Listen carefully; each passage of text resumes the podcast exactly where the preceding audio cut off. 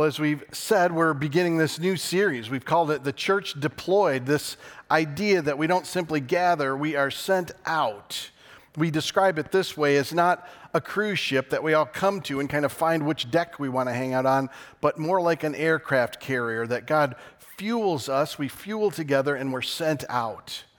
And over these four weeks, we want to be re engaged, hopefully more deepened in this reality of what it means that you and I are the church deployed. Uh, before we get into the scriptures, I'll, I'll, take you back to something that many of us learned growing up. I'm not sure all of us did. If you didn't, don't feel badly. You'll, you'll wish you hadn't after I share it with you. We would take our hands like this and we'd say, Here is the church, and here is the steeple, which we don't even have most anymore. Open it up and see all the people. Boy, it was a lot different when no one was here saying anything back to me. I'm very distracted. I was highly focused. It's a funny thing because even though we know the church isn't the building, we operate that way. Many of us, even today, are going, man, we've got to get back into the building together because it's when we're in the church that we are the church. And yet, what we're hoping in these four weeks is not only to get a more I guess, a scriptural understanding, but let it move from our heads to our hearts that we would not keep thinking this way of buildings and even the things we evaluate to say we're church. Is it the music or the people that gather together or the way we teach or what happens in an event? But what's it look like to be the people of God on a mission for God to a world in need? In fact, that's how we would describe, define the church as we go into this series. It's very simple. The church is the people of God on a mission from God to a world in need. And so, all I hope to do today is awaken us a bit to where the church came from, to where this language even came from, to what our biblical framework, our underpinnings, what was the vision that Jesus had? What did it roll even before the church to the time of Israel? How does that all fit together? In this people of God on a mission from God to a world in need. So I want to take you back to the first moment the word church is used in the Bible. It's in one of the four accounts of Jesus' life, his death, and his resurrection. We call them the Gospels. It simply means the good news. They're the four accounts of what happened while Jesus walked the earth and what happened following when he rose again. So this particular account is in Matthew's telling of it. And they're in an area in Israel that is really highly paganized. I don't know how to say it other than that. It would be like today if we went to Vegas and this is where Jesus decided to display and talk about his church. So he's just even encouraged Peter about this specifically, who's been floundering. And this is what Jesus says in Matthew 16, 18. He says, On this rock, on who I am, I will build my church, and the gates of Hades will not overcome it. Now, there's much more than us just looking at these simple words, but I want us to consider today a few things that are central to this understanding. The first is very simply this whose church is it? It's Jesus' church. It's his church, and who builds it? Jesus builds it. In other words, and we'll come back to this, but it's built around the very life, the death, and the resurrection of Jesus. Everything the church is, is built around Him. And you and I don't build it, we don't force it, we don't demand it. We depend on Him to become it. I want to say that again because I think it's really important for us. You and I don't force it, we don't build it, we don't demand it. We depend on Him to become it. The people of God on a mission from God to a world in need. Now, what I love about this is in this most difficult place that he's in with them, in looking around at all the mess going on, he says, Not even the gates of hell will overcome it. Now, we can look at this in multiple ways. Very simply, what he's saying in the, de- the gates of hell is death itself. In other words, Jesus is going to conquer death. You and I are the people of Him, built around Him conquering death itself. What is the one thing none of us can beat? Death. Jesus does it. You want to know how powerful his church is? Death cannot stop it. The devil and all of his and all of his minions, all of his structure, hierarchical structure of destruction cannot stop Jesus' church. Whew. Tell me how many of us aren't fearful today? How many of us don't think we need power to overcome things? Did you know that no power in no part of the world will ever overcome the church of Jesus Christ?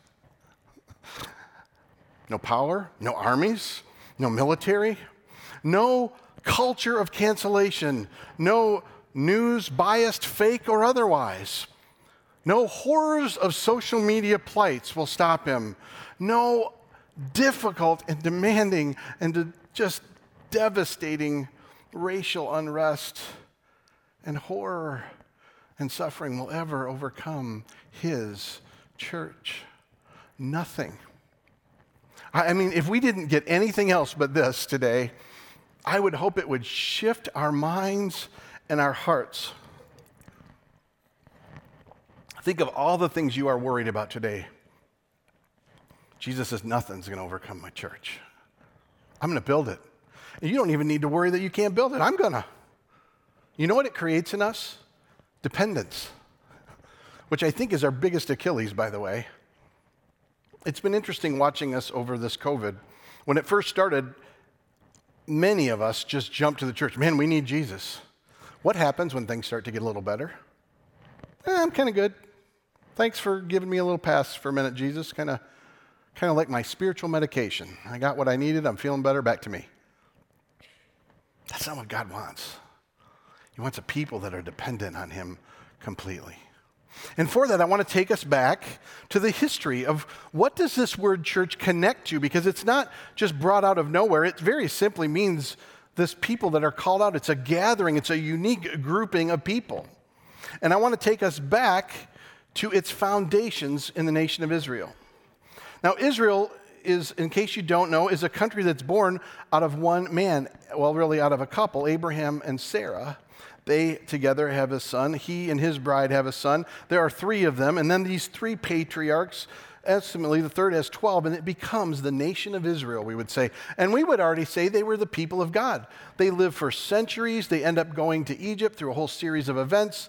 Over 400 years, they live in slavery and bondage and lose their way. And it's at the end of this time in Exodus chapter 12 that Moses, from God's direction, gives a different word for who Israel is. You see, there are different words in the Hebrew to describe a group of people. And we go to, eh, to Exodus 12 to see what happens and why God changes who they are as a people and what it might mean to picture ahead what Jesus will do. So we take it up in Exodus chapter 12. Now, at this time, Israel, Moses has gone before Pharaoh. He's given him all these different plagues to remind him that God of Israel is greater than his gods and to let the people of Israel go. And we get to this last one where they are to offer this lamb as a sacrifice. And the, the, Passover, the, the one angel of death will pass over every home and only kill the firstborn of those who have not offered the sacrifice. And this is how Moses describes what God tells him to do. Tell the whole community of Israel that on the 10th day of this month, each man is to take a lamb for his family, one for each household. Now, this word, the whole community of Israel, the word edah, it's the first time it's ever used. And the reason it's so significant is that it goes from a word that just means a gathering of people to a word, edah, that means an appointed group a witnessing community, if you will. There suddenly is purpose and a gathering that binds them together. Something is changing that there's no going back from. And by the way, this word is continually used going forward. So, what he's saying is, you now are a people that are going to witness what I am going to do. Not what you've done, not what you're doing in your own strength, but what I can only do because you are stuck in slavery. There's no way out. And here's all they have to do to get out. You take a lamb. You take a lamb and you sacrifice it and you put the, door, the blood on the sides and the tops of the doorposts. There is a sacrifice offered of a lamb that brings you together in a way nothing else could. And the whole story of Israel here is very simple. they move from slavery to freedom. They are taken out of a despairing life that there's no way out of to a new life of freedom and of hope. I'm hoping those of you who've been around the church get the parallel to this.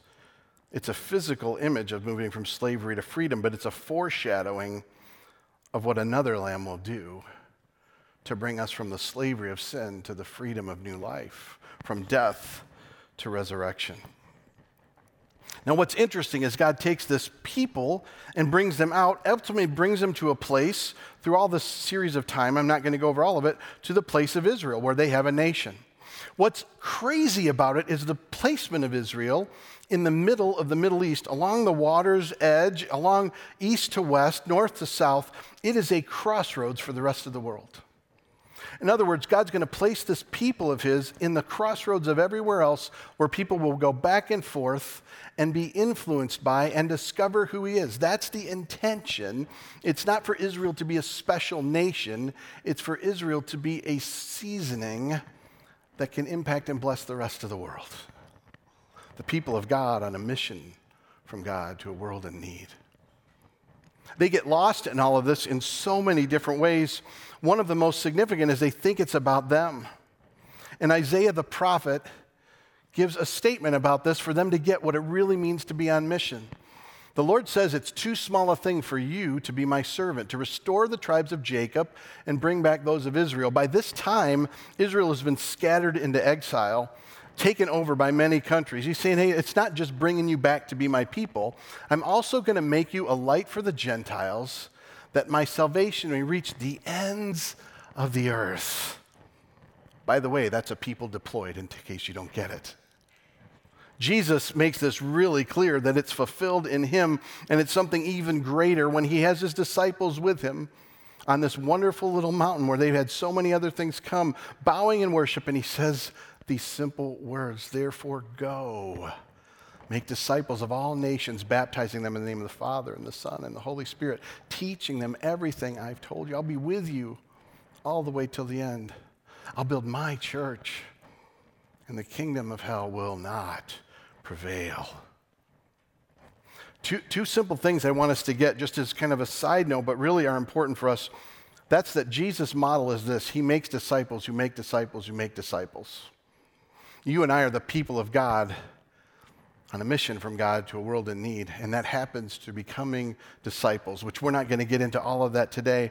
The other side of this is Jesus made us dependent on him every step of the way. He builds the church. It's his power that changes us, it's his power that moves among us. And in our self kind of reliance, I think that's really hard for us to understand such an important picture.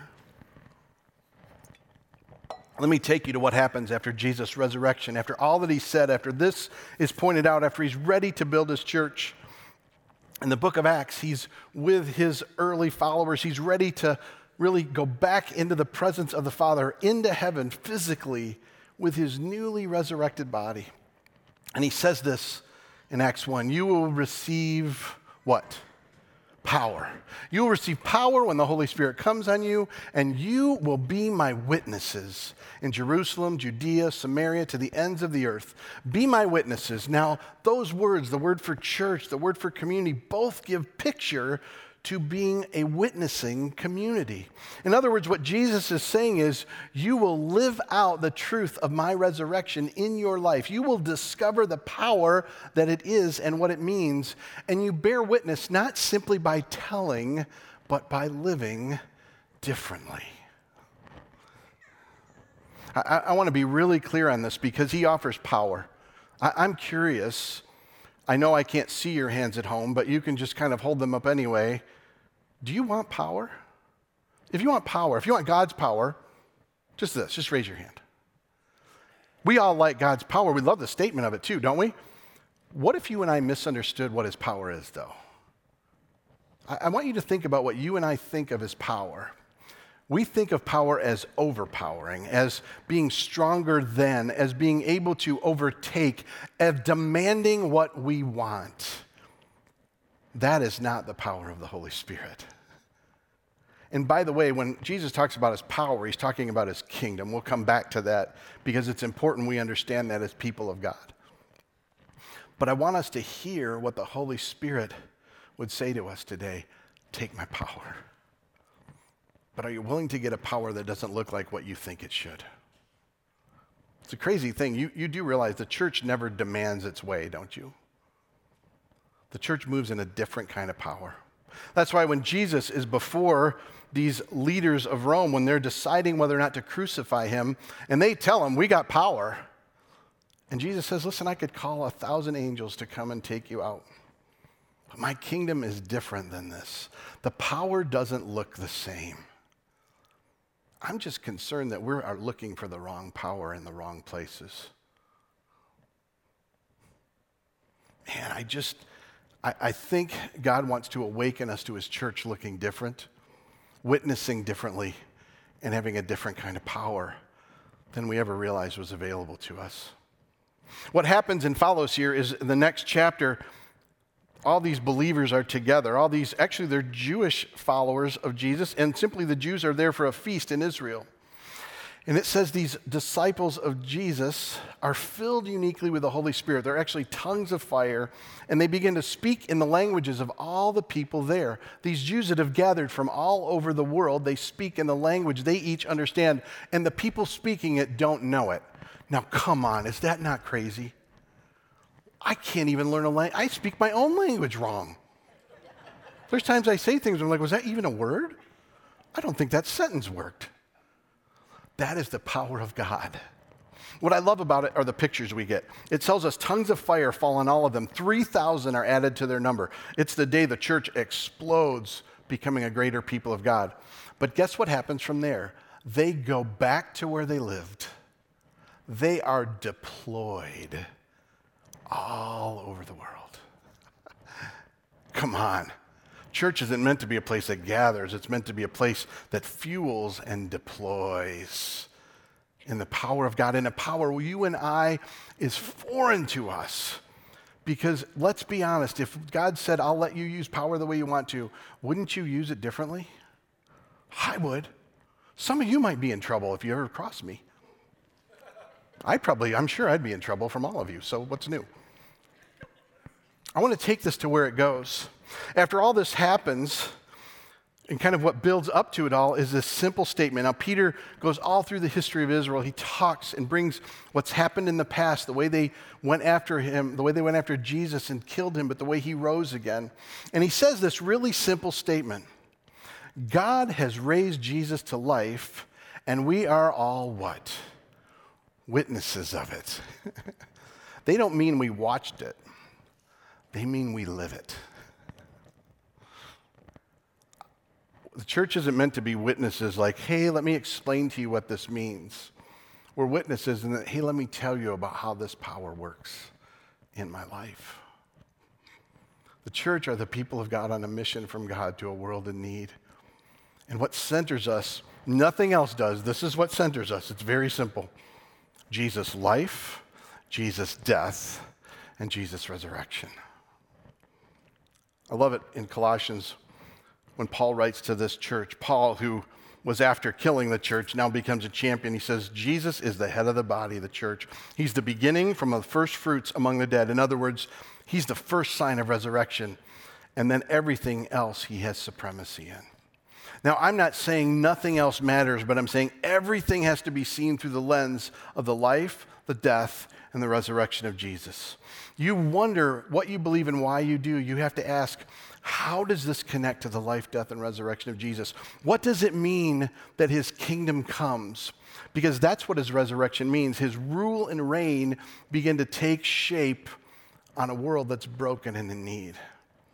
And make no mistake, his power is different. It doesn't take shape out of demand and out of overpowering everyone else. It invites, it moves, and it brings places of hope where there's hopelessness. It's a different kind of power. I think of the miracles that were done all throughout Jesus' life, death, and resurrection, and then in the early church. One of my favorite stories is when this man who's been really in physical despair his whole life. He's in his 30s or 40s, and he's begging for money. And Peter and a friend walk up, and Peter says, I don't have any silver and gold, but man, what I do have is the life, death, and resurrection of Jesus. Get up. Whew. That man is given hope out of despair. It's interesting. Whenever I hear that story, I remember a story of one of the saints. Centuries later, when the church had grown in great power and magnitude financially and even in governing. And the Pope brought this one priestly saint in and said, I want you to see, man, no longer do we not have to say silver and gold do I not have. And this wonderful saint looked and said, I know, but no longer do we say get up and walk. I think we've substituted the wrong power. And we somehow think we need it and it's greater, and we are dead wrong. It's hard because I find myself frustrated at times and perhaps looking out at everyone else and not even considering how much I still get stuck in this. And I just want it to be an appeal like, man, let's let go of the things we think matter. Let's just say if it's not about Jesus and his life and death and resurrection, if it's not about a different kind of power, if it's not about you and I saying we want to be people of his kingdom, on his mission to a world in need, man, we got to let go of those other things. I am not interested in saying, look at what we have. I am interested in us saying, I don't have that stuff, but get up and walk. I don't think that comes unless we're dependent, desperately dependent on him. I think we get that from here. I want to take you a little further into this because now through Acts, we're going to hear about the church, the church, the church, the church. I want to take you to Acts chapter 8 because it gets to a place where I think today we would reckon because we fear the church losing its place in our society and culture.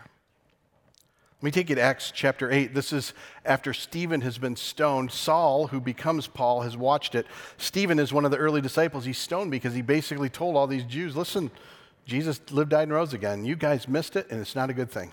It's not exactly the way he said it, but you got the idea. Saul watches and is part of them killing him. And it says this Saul began to destroy the church, the people of God on a mission from God to a world in need. He went from house to house, he dragged off both men and women and put them in prison. Now, wouldn't that freak you out? Those who had been scattered preached the word wherever they went. it's one of my favorite things about the book of Acts. What people do to try to take the church down grows it. That, that's amazing. You realize that, don't you? Think of how we fear the church losing its place in culture. Should we fear that? I, I, I know that most of you are at home, but I do have some people here. That you should say it at home. Should we fear that? Not at all. In fact, guess what? What if the church would move more in power if we weren't loved and welcomed by the society and culture? What if that's our best play? You willing to quit fighting the wrong fight? I'm concerned we're not. I'm concerned we're looking at the wrong thing. I want you to see what goes on from here. The Lord's hand was with them, and a great number of people believed and turned to the Lord. Come on, where else do you see that in the most duress, the best things happen? Is that not awesome? Does that not sound like Jesus? The God who came in poverty with no prestige and no power, didn't live in Rome but lived in Galilee, wasn't even as the tribes go and considered in a high tribe, changed the world with 12 people, was killed, and even one of them betrayed him. That is not a great track record. After his resurrection, people go after him to try to get rid of the church, and they grow. Come on, isn't that awesome? They grow through the Roman world, the most powerful place on the planet in that time in history. They don't use a weapon. They have no influence. They don't change anything around them other than the people of God live differently because they're people of the kingdom, not people of the culture.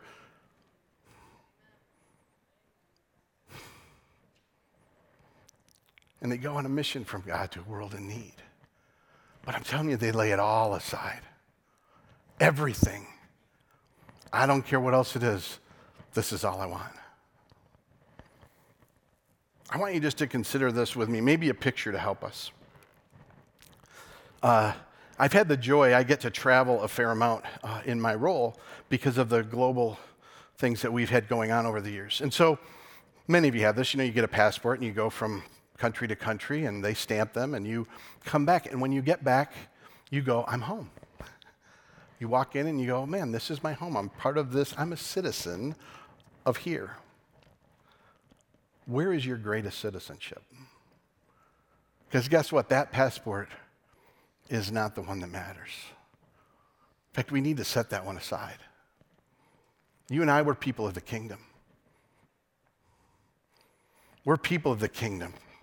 And I don't know what the passport is you would hold. I don't know if you think it's being American. I don't know if you think it's being comfortable. I don't know if you think it's being casual. I don't know if you think it's being, we could fill in any blank you have that you're saying, I have to be this too. That gets set aside. We live in the life, the death, and the resurrection of Jesus. People of the kingdom. I wish I could give all of you a passport that said, hey, this is your home. It's the kingdom of God. Here's what happens when we become people of the kingdom we can actually look at all the things around us and not be taken in by all of them. We can differentiate better from some of the things we attach to that are not part of his kingdom, but part of an amalgamation. Yes, an amalgamation. Can you say that? Can you say amalgamation? I like the way you say that. Amalgamation, it means to take things together and put them all in one place. Mm-hmm. Don't do that. Stop it. You and I were people of the kingdom. What if, when we're getting to an issue we struggle with, instead of asking or kind of telling ourselves it right, we say, How does this relate to the life, the death, and the resurrection of Jesus? What does his kingdom look like in this issue? Instead of what does a power or a way I can force what I want on people around me? The Lord's hand was with them. I think the Lord's hand was with them because they were just desperately dependent.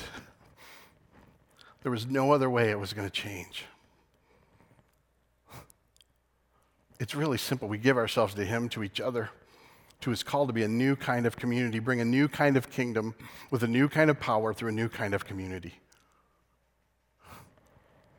It's so much more than we let it be. I want you to be reminded of what the church is and who the church is.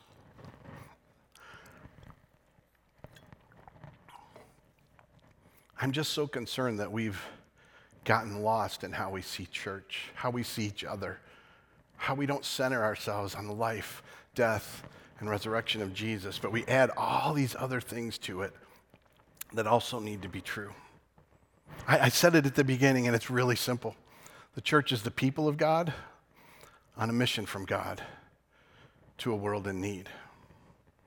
In the next three weeks, we're going to look at these very three facets. What does it mean to be the people of God on a mission from God to a world in need? You know, as I prepared for this, uh,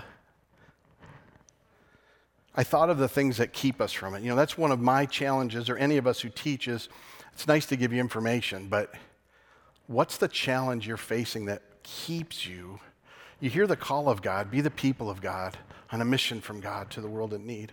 What's the challenge for you?